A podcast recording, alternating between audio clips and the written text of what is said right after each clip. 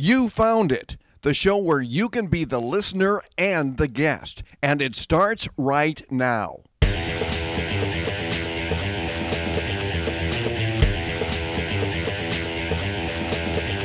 Welcome to You Are the Guest, a weekly show where you can be the guest and tell people what you and your friends and neighbors think about news events and issues of the day. It's part talk show, part opinion poll, part reality show, and a whole lot of fun. And it's completely dependent upon your participation as a guest. To be considered as a guest for a future show, check out the website at www.youaretheguest.com for details. Now, here is your program host, Bill Grady. Greetings from the great city of Fort Dodge, Iowa, and welcome to show number seven of You Are the Guest, the show where we get to talk to everyday people just like you and me. And today's guest is all the way from London, England. Please welcome Lee to the show. Lee, how are you? I'm doing good, and yourself? I'm doing very well. What what part of London do you live in? Uh, live in the East End. I was brought up um, what's known in London as a Cockney boy. Um, not aware if your listeners are aware of this, but it's, it's they're known as rhyming slangs like apple and pears means stairs, or pie mash means cash. So you've got uh, almost your own different lingo from yeah, being different language. okay. Well, well, tell me about uh, what's an everyday life like for you there. Um, an everyday life like for me here is usually 14 hours spent looking at a laptop screen, um, answering emails, trying to sort out business plans, financials, find a management, find management teams, um, all on behalf of an up-and-coming project that I'm working on. Can you talk about that project? Uh, I can a little bit. It's to do with podcasting. Um, podcasting is, kind of stems from the old RSS, which obviously means really simple syndication, but it seems like people have forgot the really simple part. So it's taking podcasting or anything that's wrapped in an RSS 2.0 enclosure feed and making it easy for the end user to to use, basically. So, how did you get involved with podcasting?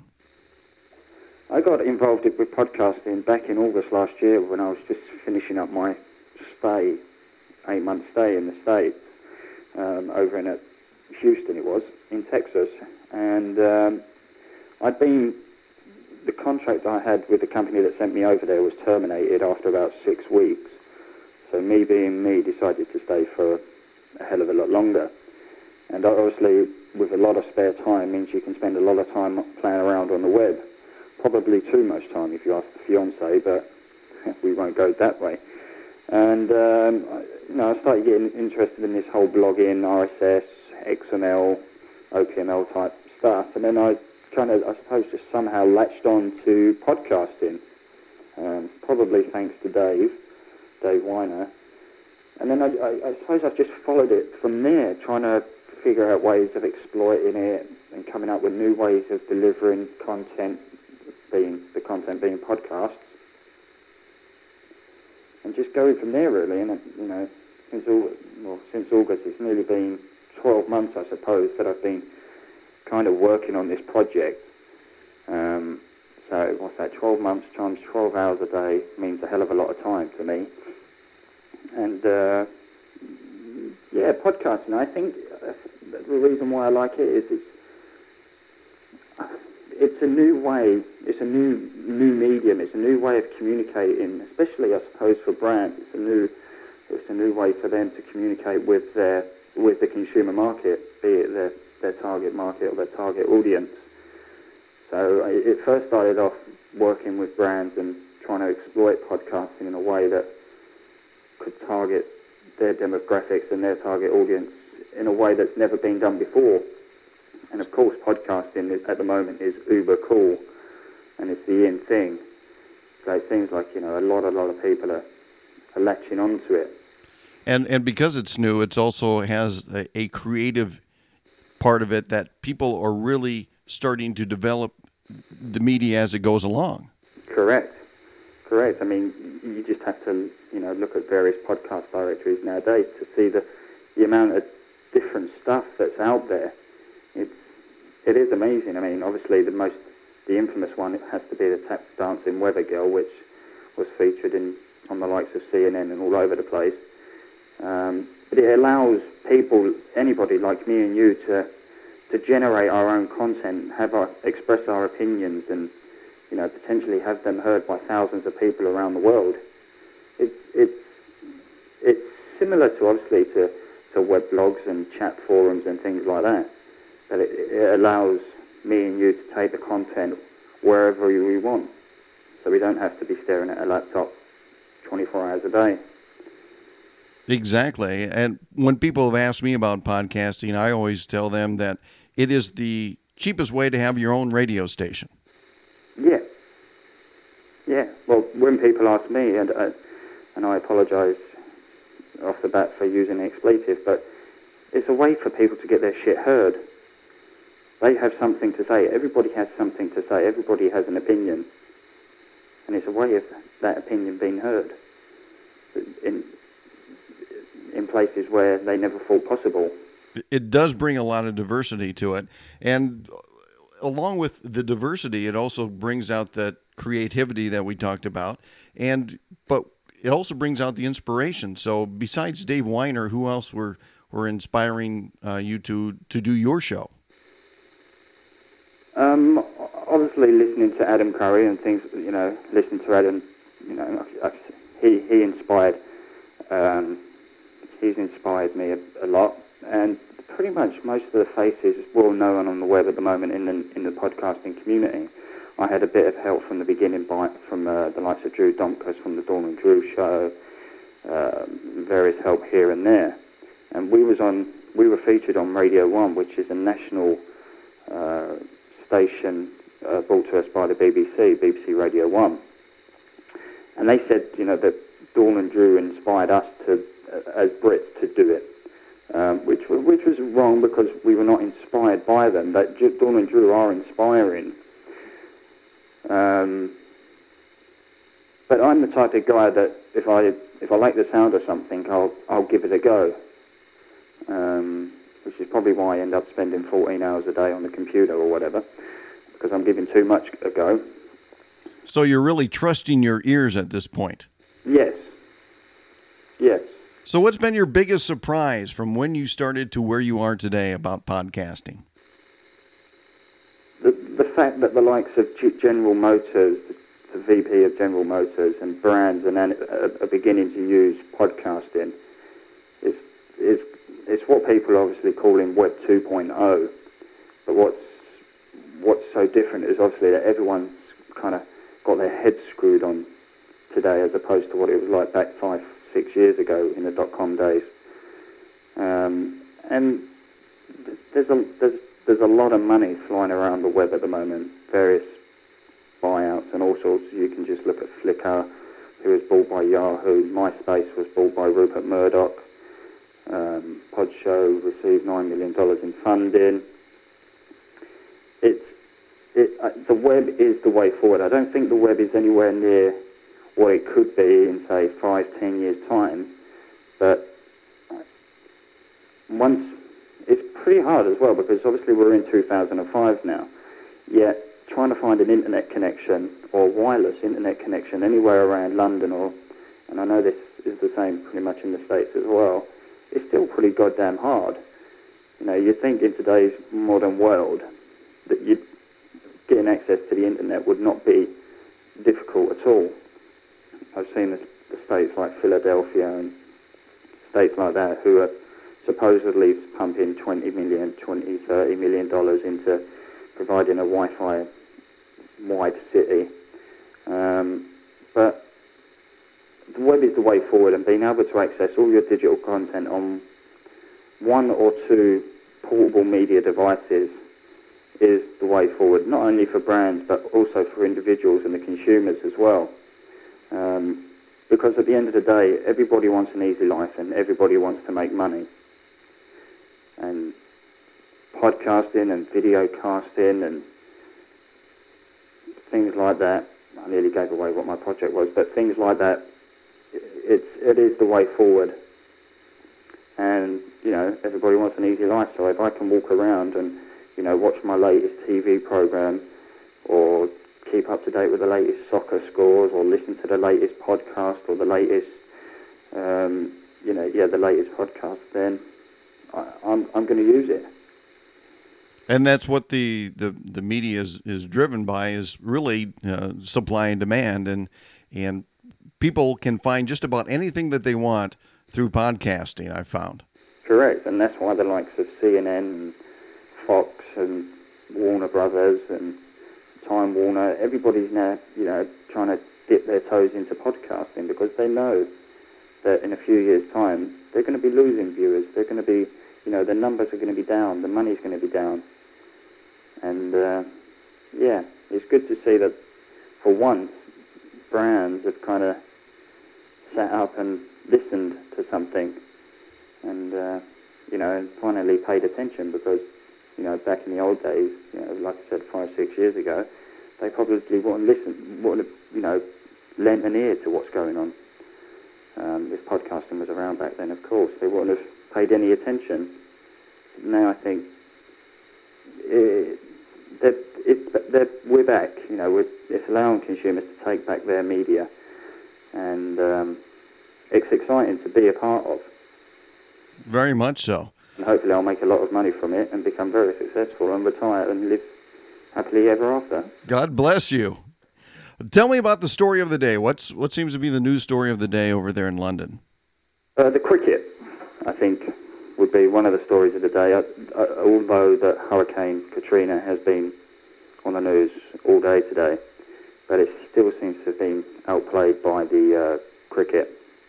Obviously, England have got a chance to to win the fifth test at uh, Oval tomorrow, which starts tomorrow, and for the first time in 18 years win the Ashes Test.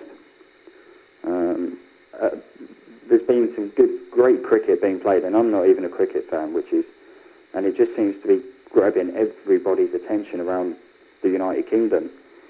It's it, it, it, it's quite weird because all they're doing is playing, you know, like like soccer. They're playing a game, a sports game, or a sports match. But because you know one, you know, somebody like the BBC will pick up on it, and you know, somebody will have a good game, all of a sudden it's, you know, cricket is the next big thing. And so cricket is the story today, and England have got a chance to take back the Ashes after 18 years against Australia, which is quite bizarre because it's a game that we apparently invented and we're no good at it. So to all of a sudden become good at a game that we invented would be would be pretty pretty cool. Absolutely. So tell me, what's life been like after the London bombings?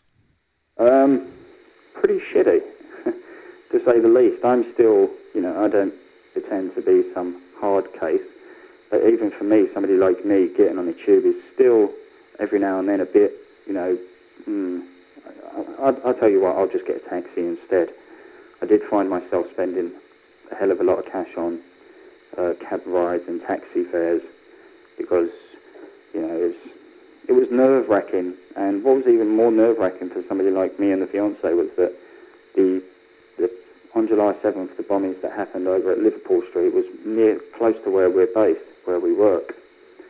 But we also live near Canary Wharf, which is kind of like the financial district for the UK.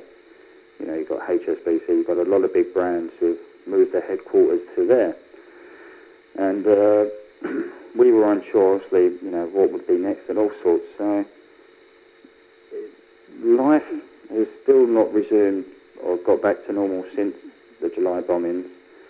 Um, it was good to see that you know various individuals are one either in court or two those that are responsible have kind of perished in those bombings.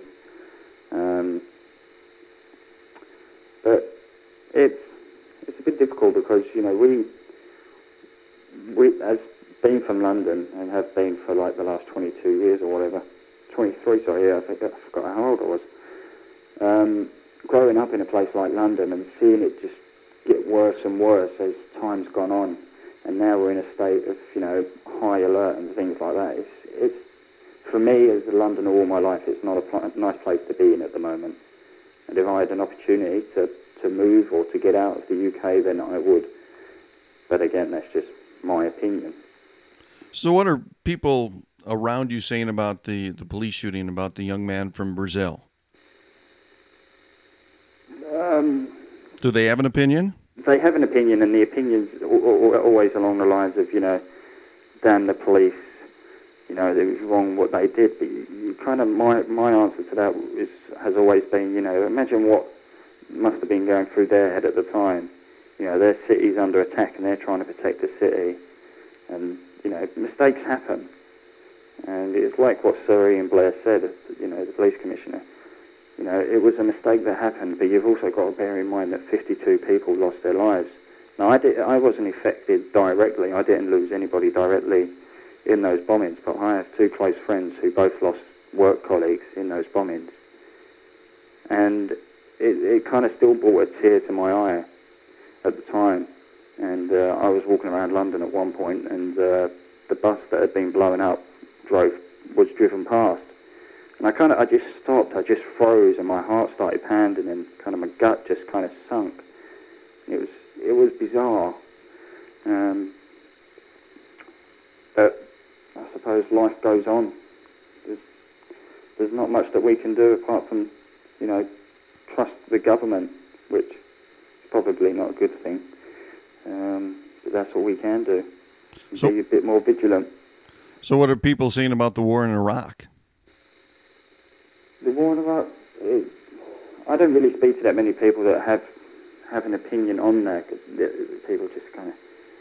Nobody, to be honest, nobody really has an opinion because everyone just gets on with their day-to-day life. Um, those that I've spoken to that do have their opinion, uh, some support Tony Blair's decision and some obviously disagree with it. And obviously we had the uh, G8 summit not long ago.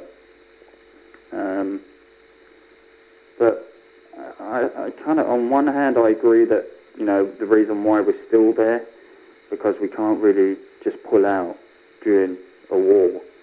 We can't just say, you know, let's, let's get out. But on the other hand, I, I, I still find it hard to see why we were there in the first place. Obviously, it had something to do with the atrocities of 9/11. Um, but I don't know. It, it, that, that's just life. Shit happens, and we uh, we just have to deal with it. I suppose. It's obviously heartbreaking for those parents that have sons, daughters, relatives that are still over there and, you know, sadly losing their lives, but at least they can go to bed thinking that their son or their daughter or their relative, you know, played a part in trying to, to protect millions around the world. Not many people can stand up and say that they've done that, or not many relatives can stand up and say, you know, they lost a relative trying to save millions of lives.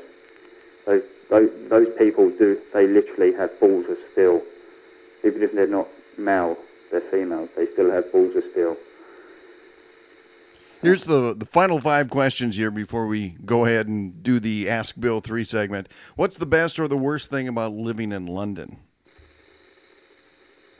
The, the worst thing about living in London is the ongoing crap with the Iraqis and the war and the bombings. That has to be the worst thing about living in London not knowing whether, not being able to get on a train safely and think, not even have to worry about, you know, oh, is this train going to get blown up? Is that guy with a rucksack a terrorist? probably living in fear is the worst thing about living in London. What's the best thing? The kebabs. The food. What's your favorite restaurant? Uh, I was at a restaurant the other day with a couple of folks from the BBC, and it has to be a Turkish restaurant, kebab restaurant called uh, Taz Firin, F-I-R-I-N. It probably has to be one of my favourite restaurants. How can you spot a tourist? What gives them away? Uh, the shorts, the check shirt, and a big SLR digital camera wrapped around their neck with a map in their hand. What's your favorite TV program in London? Lost. And what's the biggest misconception about Britain? We talk. I am not even going to attempt to do the impression, but we we all talk posh. We have that. England's got that, or the British have that stereotypical British voice that you see in many many movies. It's time to play Ask Bill 3. This is where I turn the tables over to you and you can ask me three questions about anything. So, Lee, go right ahead. Anything? Can I ask you anything? You can ask me anything. Wicked. What got you involved in podcasting, Bill? What got me involved in podcasting was uh, it was actually a, a meeting at uh, a statewide broadcasters convention. They were talking about podcasting and they were talking about streaming, and I kind of thought to myself that that sounds kind of interesting. So as I got into it, uh, I found out that there wasn't a lot of music on uh, many of the podcasts. So I thought, oh, well, there's a niche. I'll do lots of music. I'll do a music show. So I put the show together, and uh, before I, I I started putting it out, I ran it past a uh, a broadcasting attorney and says, no, no, no, you can't do that because of the fact that you need all the clearances and everything for it. It's not like just, you know, like broadcast where you can buy BMI, ASCAP, and SESAC and just be done with it. Mm. So I said, well, I'll, I'll call all these companies. I, I can talk to anybody. Of course, they wouldn't return my calls. And so then it was, uh, well, do I scrap the project or do I be creative and think of something else? So I kept racking my brain and said, well, you know, what about just talking to average people finding out about their opinions and giving them a platform to share their opinions and views? So that's how I got involved in it. Excellent. And where would you, how far would you like to or where would you like to see your show in, say, five years' time? I see the program getting big enough where it can support itself financially. So that's where I want to go. And where do, what are your views on advertising in podcasting? Because a lot of people are obviously turning off from TV and radio because of commercials. Um, do you feel that uh, advertising within podcasts is is the way forward for the likes of me and you to to earn some bucks. Oh, absolutely. Here, because part of my job uh, since I've left radio has been helping businesses with sales and marketing. Where people are turned off by advertising isn't so much advertising itself; it is the number of advertisements. For example, in cable television in the U.S., the average cable TV throws out 28 units of commercials an hour. And so people aren't so much turned off by the advertising themselves, especially if it's something that talks to them, but they are turned off about the number of units that are just thrown at them. So I think if podcasting can control the unit and do something like what public television is is doing with it, which is bring it into the program and not just overwhelm people, then I think that that advertising has a very viable place in podcasting. And I'd like to say our show will be embracing advertising and not ashamed of it. No, damn, I thought we had it pretty crappy here in the UK when we get just three minutes of com- commercials. But I, I, it just brought back a memory from when I was in the States and, yeah, having to sit like through five, ten minutes worth of commercial breaks. It was a bit, bit of a heartache or a headache. Lee, do you want to give a, a quick promo for your show and tell people where they can uh, tune in and download your show?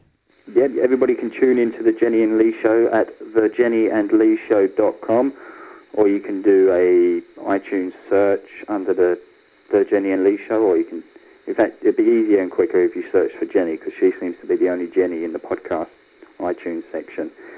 Um, we podcast from the heart of East London and we just talk about the things that interest us, be that technology, news, whether it be Jenny shopping or the dogs or anything and everything that interests me and the fiance, and it's about our lives. I've listened to the show and I love it too. So uh, I certainly encourage everybody to uh, tune into the show, and you'll enjoy it just like I do. Thank you very much. Lee, thank you for being a part of our show of You Are the Guest, and best of luck to you and your show. Thank you for having me. If you'd like to be a guest on a future show, just go to our website at www.youaretheguest.com.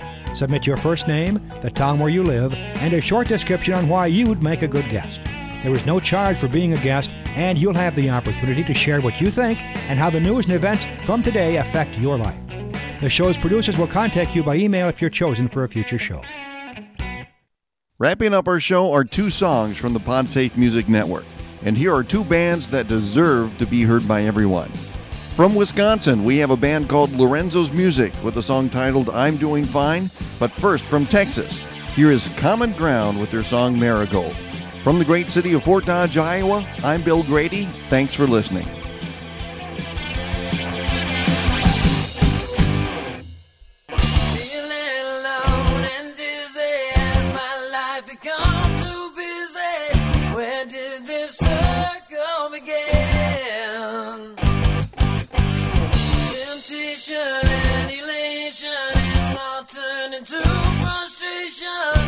circle doesn't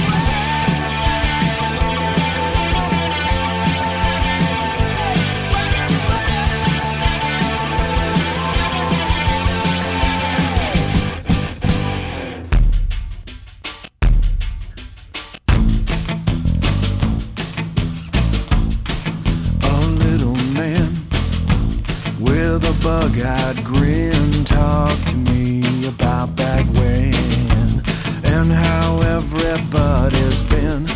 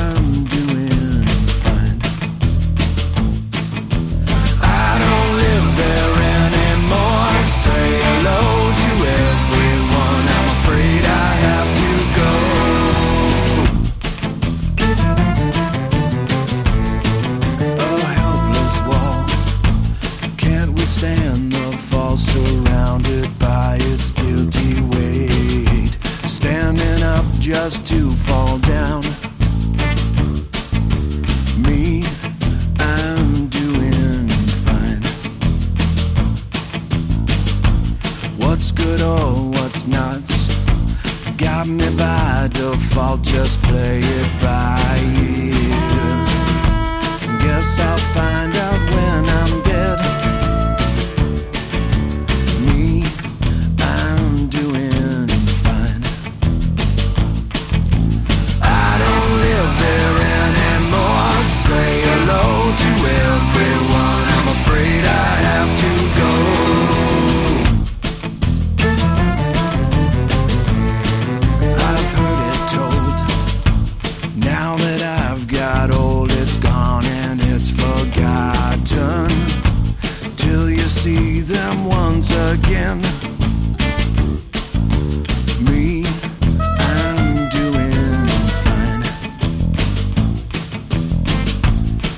overstocked buffet of your evil ways. Yes, liquor will be served.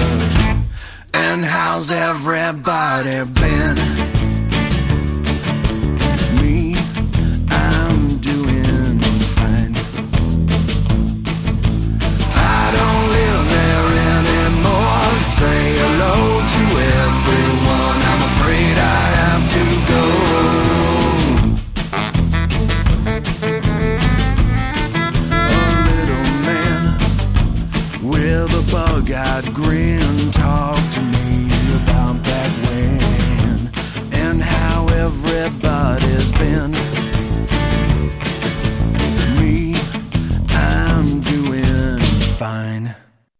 Music provided from the Podsafe Music Network. Check it out at music.podshow.com.